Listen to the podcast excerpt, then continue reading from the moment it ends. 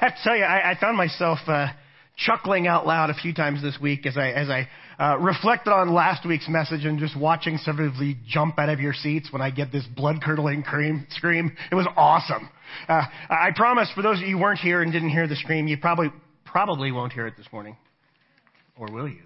You, you never know what's going to happen. Um, I also promise that there's not going to be any uh, stories about scary snake movies. Uh, that just, ugh. But we will talk about another movie briefly. Remember, it was like maybe you saw the movie, a Steve Martin movie called Leap of Faith, like early '90s. I think it's coming out as like a Broadway musical now too. But anyway, it was uh, Stephen Martin and, and uh, Debra Winger and Liam Neeson.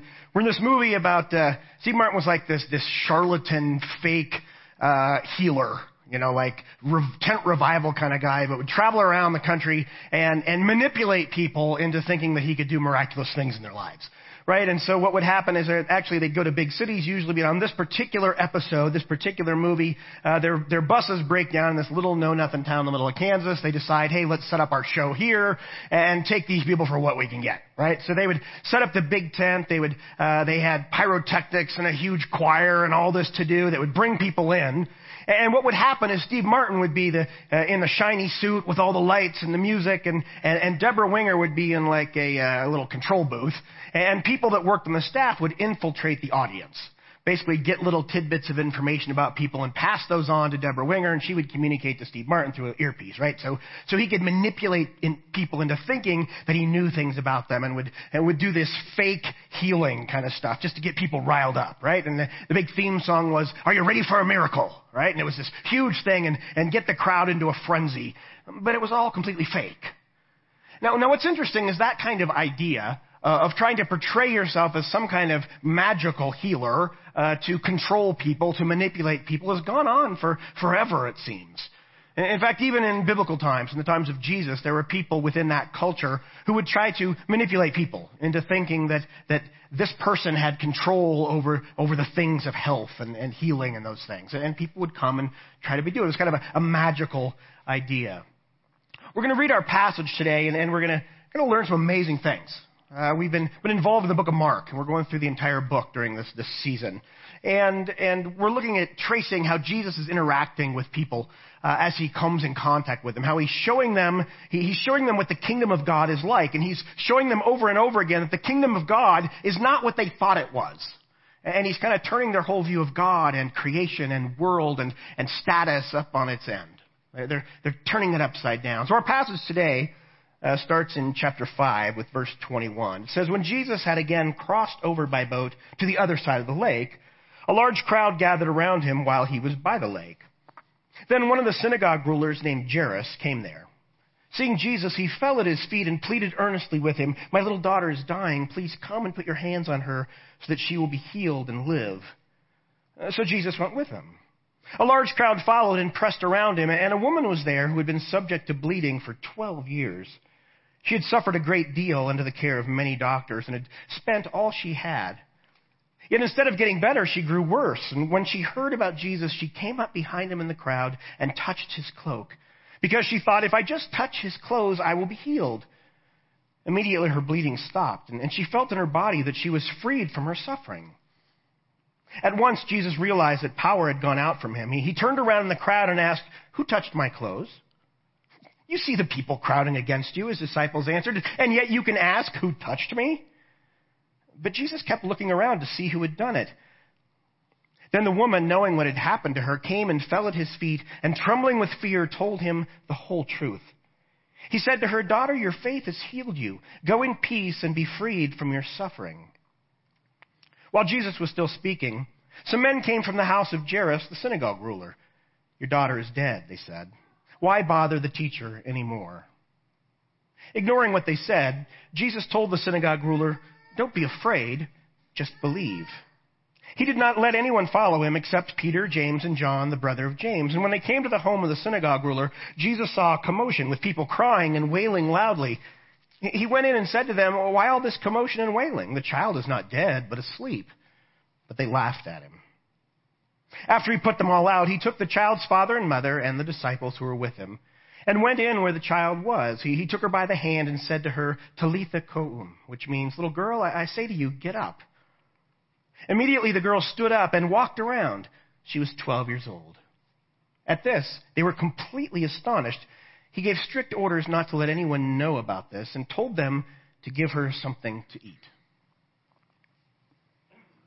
As has been our, our, our, custom through this series on Mark, a narrative book, right? It tells stories about Jesus interacting with people. And when we look at a narrative, we look at the story, and it's, it's really easy to keep it as something that happened a couple thousand years ago to particular people in a time and place. And, and for us to best understand the story and what's going on, we have to enter into that world and into that story to grasp it. And so we're going to do that this morning, and then we're going to pull back and say, so what are the implications to us today?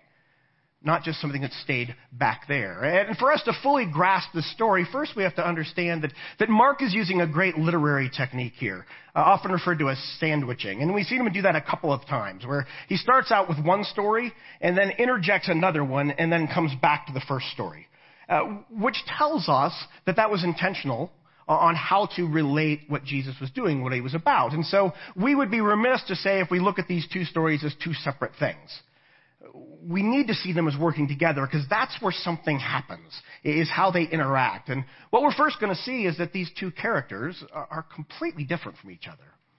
Uh, it says Jesus had, had landed back on the other side. And last week, if we remember that, that message, Jesus and the disciples, after coming through a horrendous storm, right, where they thought they were going to die, landed on the other side in Gentile territory, and they were confronted by this man possessed by a legion of demons, right? And Jesus cast out the demons. The townspeople told him to leave and get out of here. We, maybe this was miraculous and you have great power, but we don't understand that power, so we want you to leave. And, and Jesus listened to him, and he, and he left, and they got back in the boat and probably coming back where they started from. So back to Capernaum area.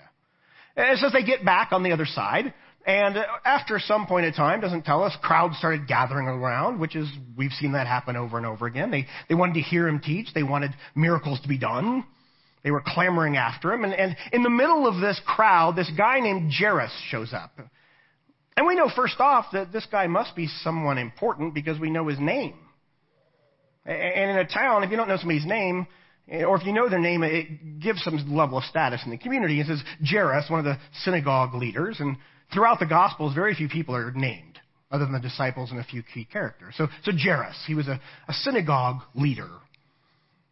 And so he had probably heard Jesus in the synagogue, because he was the manager of the synagogue. This was not a, a giant city, so this in some way it was, a, it was a, a big fish in a small pond, but he had status, he had importance, he probably had wealth. He was a person that had a big home outside of town, right, with servants and people. And uh, he, had, he had a position. And he came to Jesus, and, and when we've seen the synagogue leaders and the religious leaders before, it's always been in this spirit of antagonism with Jesus, right? These are the people who are questioning who Jesus is. Who is he to speak with authority? Who is he uh, to eat with the Pharisees and the outcasts? Who is he to forgive sins, right? They're, they're questioning who he is. But in the midst of this man's need for his daughter, he comes to Jesus, this man of status, this man of position, and falls down on Jesus' feet and says, Just come to my daughter who's very ill. If you just touch her, she'll be better. Interesting. And while that interaction is going on, Jesus said, Sure, let's go. They're going to start heading out of town. It says this, this crowd is there, and now we have this woman. It says this woman who had had a, a disease of some sort, some kind of physical ailment that has caused her to be bleeding for 12 years. It doesn't give us specifics about what the issue was. Most experts think it was some kind of uterine bleeding. But, but it could have been any kind of hemorrhage, could have been, could have been anything, but it was related to blood. And so in the Hebrew culture, blood that came from a person is seen as unclean and makes that person unclean. For example, if this was this woman's regular cycle, during a certain point of that time, she is unclean and can't be around anyone has to stay in her home. Uh, the, the, the culture was such that if, if you sat on a chair she had sat on during that time, you were seen as unclean, and you would have to go through the right rituals to be clean again. And so this woman had been in this kind of condition for 12 years. It said she had done anything she could to try to get over this condition, to be cured. She was under the care of many doctors. And when we see that term doctor, we really need to take that with a grain of sand in this culture. Uh, uh doctors, uh, it was not a, deep, profound science. This was more like people trying to come up with something to, to get rid of it and we'll collect money. And she had spent everything she had. She had gone bankrupt trying to get a cure. And some of the cures for bleeding kind of issues back then were fascinating. Like, like one was you would drink this elixir made out of uh, uh, Persian onions boiled in wine. While you're drinking it, the doctor would say, arise from your issue of blood. Obviously, it didn't work. You should try that, Shannon, with one of your patients. It might be amazing just to see their reaction. So, under the care of the doctor, nothing had happened. Instead, it, she got worse. She, she, she was desperate for anything. We talked last week about this man that was filled with the demons, right? The legion of demons, thousands of demons. And, and we discovered that one of the things that was most destructive about his life is that he lived in isolation. He had been in the town and they couldn't control him, they couldn't tame him, so they sent him out of town, which made things worse. He lived by himself in the middle of the tombs, in the middle of the dead, screaming and cutting himself, all trying to get rid of these things. But he lived in isolation, which was destroying him. Here we have this woman who is perpetually seen as unclean. And nothing could help her, nothing could save her. She was completely alone, completely isolated, because who's going to be around her? Yet she was in the middle of the town, yet isolated and alone. In the middle of that, she, she hears that Jesus is there, and, and she thinks to herself, if I can just touch his clothes, if I can just touch that, that might heal me. And so it says in the middle of this crowd, she, she went out and fought her way through the crowd and just touched him. And, and at that point, Jesus says, Who touched me? He says he felt power come out of him. Who, who touched me? What's interesting is this phrase about touching his clothes is stated like four times by Mark. Because there was a, an idea in that culture, in that kind of Greco-Roman world that there was the sense if there was a miracle performer, if they, they had cloth, if you just touched that cloth, you could get some of that magic. And Mark mentioned that like four times I think his audience in Rome in the 60s would have, would have understood that. And we go, why does he mention that? If I could just touch his clothes, if I could just touch his clothes, if I could just touch his clothes. Well, it's because that was a view of that time. So she was going out thinking maybe this was a magical opportunity. Maybe this is what will heal me. And we have this amazing interchange. That this woman who's absolutely isolated in her life, who, can't go anywhere, she has no opportunities, she has no family, nobody's going to come visit her, she doesn't have a chance for marriage, she has no opportunity for advancement. Why? Because she's unclean all the time for 12 years. And yet she's willing to go out and she touches his clothes, and at that moment Jesus felt something go out of him, some power, and he goes, Who touched me? And the disciples, in their always state of understanding things, said, What do you mean who touched you? We're in the middle of this crowd. Lots of people are touching you. One of the things we also have to grasp in this story is that when Jesus asked that question, Who touched me? it was a literal question. He, he really was wondering. And, and, and one of the things I think we, we, we believe so strongly and rightfully and theologically correctly that, that Jesus is fully God and fully man, right? He's, he's both.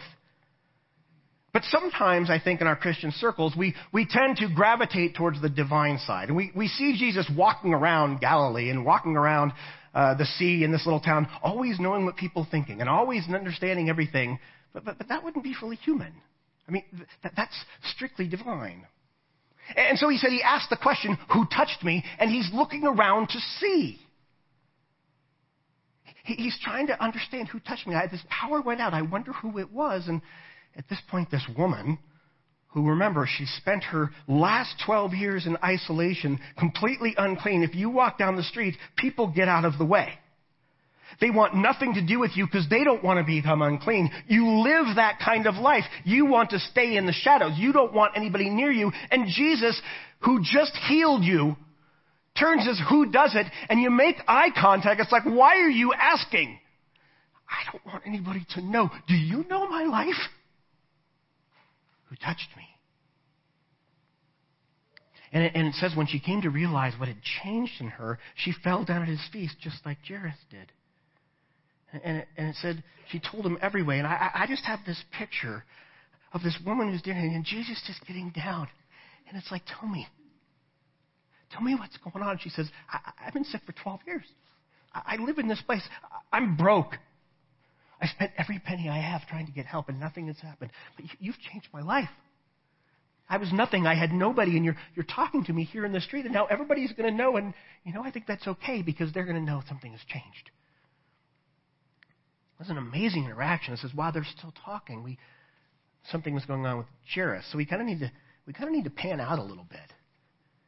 Because there's, although there's this amazing thing that's taken place with this woman, this, this miraculous healing, this person who had absolutely no status in the community, who was an outsider, who was unclean, who couldn't deal with anybody or come in contact with anybody, Jesus has healed her. But, but Jairus is over here, and what are you thinking if you're Jairus? Okay, this is all great, but I got here first. I have status. I, am a synagogue leader. I'm a teacher. I, I, have the right to come before you and ask because I'm a, a ruler in this community. And yeah, I, I, humbled myself and got down and said, Can you come heal my daughter? But, but this is kind of taking a little too long. We got to go. My, my daughter's sick. We, we got to get going. And yeah, that, that, great for you. It's hard enough for us to rejoice when something good happens to somebody else normally. I mean, it's like, oh, hey, that's great. But if we have something tragic going on in our life, I really don't want to hear it. Come on, come on, come on. Oh, how long are you going to talk to her? We got to go. And, and while all this is going on, somebody from your house comes down the street and says, Your daughter has died.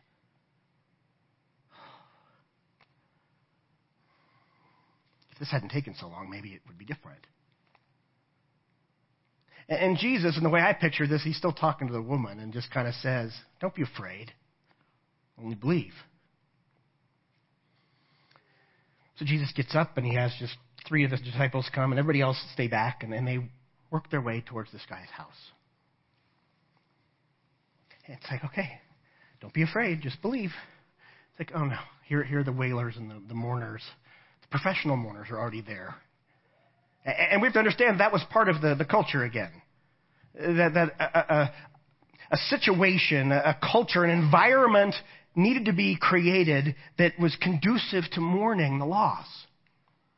And so there were people, it was part of their job, it was part of their livelihood. They were professional mourners, and, and it was expected of everyone. Even the poorest person was expected that if somebody died in their family, they would provide at least two flute players and a mourner. But this was a guy of means. This was a guy of wealth. This was a guy of status. And so likely this was a big group of professionals that were there. Usually including a, lead dancer and a, and a team of dancers and a, and a chorus and antiphonal clapping and, and people who would loudly wail and cry because that would make it okay for the family member to be sad and sorrowful. And so they're coming through this. I've already had to wait. Now I have to wade through this in my own home. This thing that's a reminder constantly that my daughter has died and we did not get here in time. And Jesus has the audacity to say, hey, what's going on? Why all the commotion? She's not dead, she's asleep. And they said, look, we're professionals. We show up when someone has died. We understand it. I'm the first flute player. I'm dancer number two. We've been in the house. We've seen dead people. There's one in there. And so they laughed at him. Jesus left them behind too, went in just with the mother and the father and just three disciples, and he saw the little girl lying there. And he gave this Aramaic, Aramaic phrase, Talitha koum, which, which literally means it's time to wake up, girl. And so she got up and started dancing around the room. And they gave her something to eat. And then Jesus said, Don't tell anybody about this. Well, it's kind of hard to keep quiet that the 12 year old dead girl is dancing around word is going to get out pretty quickly. And we also are baffled too, because this, this guy of status, this religious leader who in a sense had risked everything of his position to come to Jesus, brought him there. And Jesus, Jesus raised his daughter from the dead. And Jesus says, don't tell anyone. Yet we had just had this example of this woman who desperately wanted to stay anonymous. And Jesus made her come out and talk about what had just happened. I think in, in one way, the, the, the story wasn't ready to be out that Jesus resurrected someone. Remember, he didn't go in and say, hey, she's really dead. I'm going to raise her. We're going to do resurrection. No, it's, she's not dead. She's asleep. And, and in his eternal perspective of everything, she was just in a kind of sleep. Word would get out soon enough. It, it wouldn't be secret. But people would probably have the questions of, well, was she really just asleep? But she's out now. And then we have this, this woman whose life had been miraculously changed, and, and she had to tell everyone. Fascinating contrast between two people person of status and position and wealth and intellect, and, and uh, he was studied. He, he, had the ability to come to Jesus because of his status and, and request something. This other person who was absolutely destitute, she had nothing, she was no nothing, she was unclean for 12 years, yet she could come too. So, in the midst of their faith, in their midst of their interaction with Jesus, their lives crossed. In the midst of this faith, we, we learn incredible things. We realize that, that, that faith is all about the object of the faith. That, that's where it's important. That's what matters when it comes to faith. Not an amount of faith, but who your faith is in. The object of this woman's faith was Jesus. And that changed everything. He made this amazing statement to her when he, when he healed her. He said to her, Daughter, your faith has healed you. Which, which is interesting because if we, if we go back to that movie I referenced at the beginning, Leap of Faith, a very pivotal point in that movie is when Steve Martin is interacting with this waitress at the local diner who he's kind of infatuated with. And he gets to talking to her and, and find out that she has a younger brother who had been disabled in an automobile crash and had troubles walking.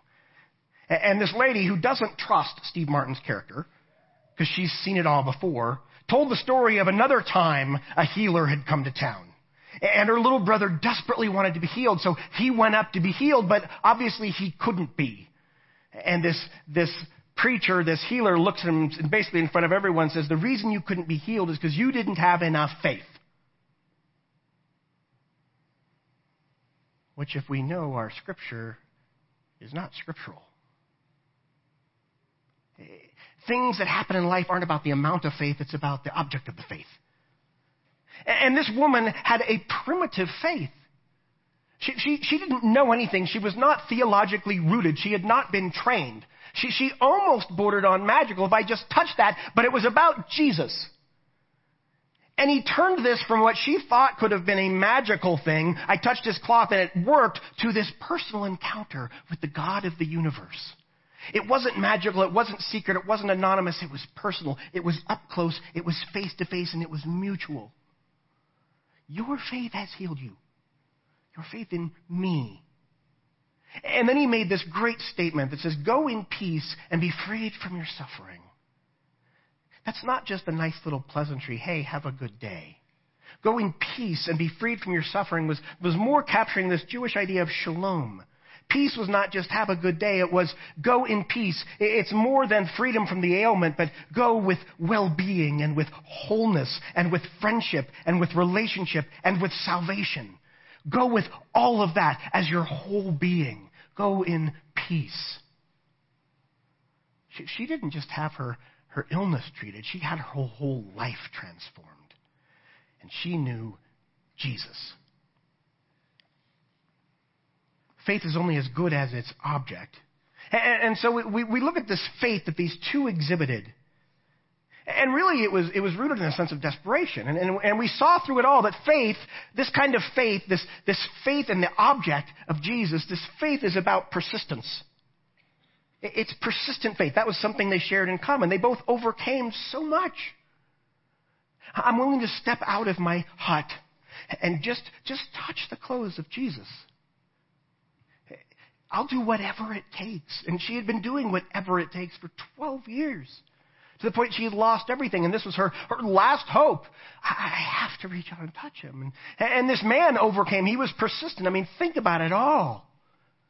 He, he overcame probably what were his preconceived notions of who Jesus was. We don't, we don't know if he was one of the group of religious leaders that were ridiculing Jesus, that were challenging him, but, but he might have been. Either way, he had heard it all from his colleagues. Yet he was willing to, to step down from that place and go to Jesus. And then, then he saw that Jesus was spending way too much time with this woman, and now he hears that his, daughter has been, she's dead, and it's too late. And Jesus said, Let's go anyway. Come with me. Just, just believe. Don't be afraid. Remember, we've seen over the last few weeks that, that fear is the opposite of faith. Don't be afraid, just believe. Come, come with me, let's go. And then I have to work my way past all the mourners and the wailers, and then I have to go in the, in the next room, and and then amazing things happen. I'm persistent. Faith is persistent and, and, faith is, is active. We've seen that over and over in the book of Mark. Faith is active. It, it doesn't stay in secret. It steps out. And these two show that in amazing ways. Yet we still need to say, how do, how do we have this implicate us?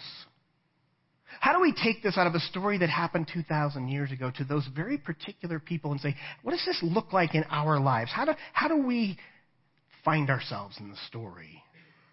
We said faith is only as good as its object, but I think we need to go a little further and define and say faith that honors God is a certain kind of faith. And in this story, faith that honors God is fueled by desperation.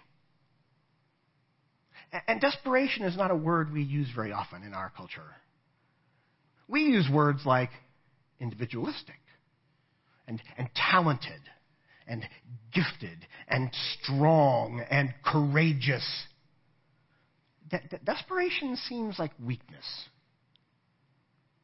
But, but this is talking about a, a, faith that is fueled by desperation. Everything they were driven by was, this is our only hope. And I am willing to humble myself through whatever this circumstance is, whatever my status is, my, my place of influence, and beg Jesus to touch my daughter.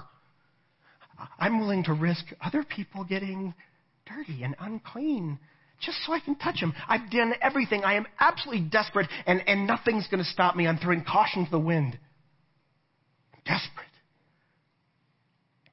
And when I think of the word desperate, some pictures come to mind in my head, like, like the kind of the nightmare a lot of us have where, where you can't breathe. You ever have that?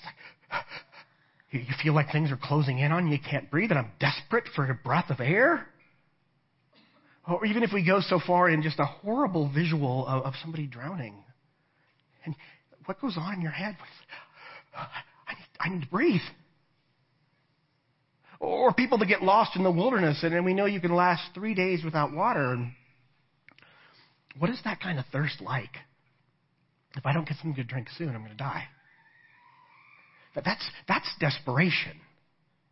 And we see stories in the news of somebody who, who's been lost for days, and, and, and the reason they couldn't make it is because they, they didn't have any water.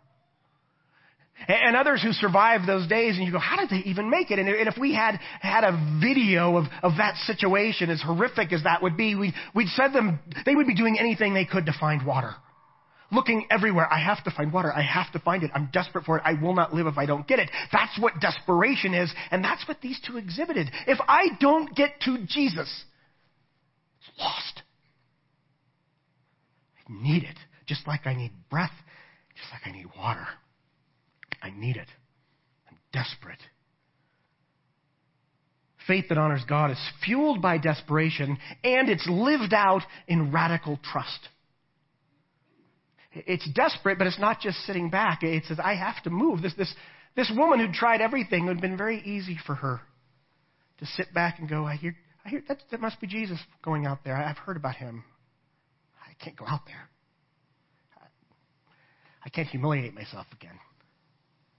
I, I, I just can't do it. Maybe, maybe he'll hear about me. Maybe he'll come into me. Maybe he'll find me. And then maybe I'll be okay. But no, their sounds are dimming. No, no, she was desperate, and that desperate fueled a radical trust that I'm going to step out and I'm going to go and I'm going to reach out. And just like this, this man Jairus, he radically said, I'm going to trust. When he says, just after hearing that your daughter's died, when he says, don't be afraid, just believe. I'm, I'm going to believe. And I'm going to follow, and, and we're going to go. And I don't know what it looks like. I don't know what the result will be, but I'm going to trust. That takes a radical way of living. Because it's counter to how we live so often, where we want the answer. We, we joked over the last couple of weeks when Jesus said, Hey, let's go to the other side of the lake. Well, where? What are we going to do when we get there? How will I know this is the best place to go? He says, No, just get in the boat. We're going. And so we look at these stories and these ideas of, of radical trust and, and living in a faith that's fueled by desperation. We're really getting to the place that says we have trust, we have faith. That means we can trust Jesus in the midst of what seems like hopelessness. Now, what I'm not going to do here this morning is stand up here and make a promise to you. we look at these stories, and in these situations, in this radical trust, in this desperation, in this active, in this having to focus on the right object of faith, God healed this woman and he raised this girl from the dead. I'm not going to promise you that if you're sick and you say to Jesus, just like you did with that daughter, heal me of my illness, that he'll take away the illness. That might not happen. One of the things that's interesting when you're desperate and thirsty for water and you absolutely need it to live, you really don't know if you'll ever get that drink of water. But if you are living as somebody who is desperate for Jesus in your life and in a, in a faith that's fueled by desperation and lived out in radical trust, He is always with you. You will have the presence of Jesus in your life. And we, we pull back from the story and go, this woman had this condition for 12 years, yet she kept striving for something, and eventually she found Jesus. She had the biggest thing she could ever get a life transformed by Jesus. It's guaranteed he healed her from this disease. She got sick again in life. This little girl was raised from that dead, and, and she, she had died from an illness, but, but she got other illnesses, and she eventually died. This wasn't like a once and for all solution for the entire rest of their life things happened. Yet in the middle of it, this woman had something greater than just the illness being cured. Her whole life had been transformed by a face to face encounter with Jesus. It's amazing. And so we look at this story 12 years, and, and, and we could easily just, it's an arbitrary number, talk about our own lives. What's gone on the last 12 years in your life? And we probably hear some amazingly cool stories uh, of things that have happened to people in this, in this room in the last 12 years. You go, wow, that's amazing. I've had some. But we'd also hear some stories that are just tragic. Things that are painful and, and sorrowful. I mean, I could tell stories, and, and in the last 12 years in my family, we've had, we've had multiple suicides. We closed a church that I pastored. My son had something horrific happen to him through the internet. I became unemployed for a long period. We just about lost everything. And you have stories like that too. The details just go on and on, and we feel like the disciples who, who got in this boat just obeying Jesus. Let's go to the other side. In the middle of it, they hit this torrential storm that they, they thought was going to kill them, and they, they didn't call to Jesus for help. They said, Don't you care? And I've cried that out to God many times. Don't you care? Don't you see what's going on? Aren't you going to do something? Don't you care? Don't you join me in my panic? And then you, you come through that storm and you land on the next shore and you think, I can take a breath. But no, here comes this madman running down from the hills. It's another storm of another kind. And we go, when will it end? It just seems like one thing after another. For 12 years or 15 years.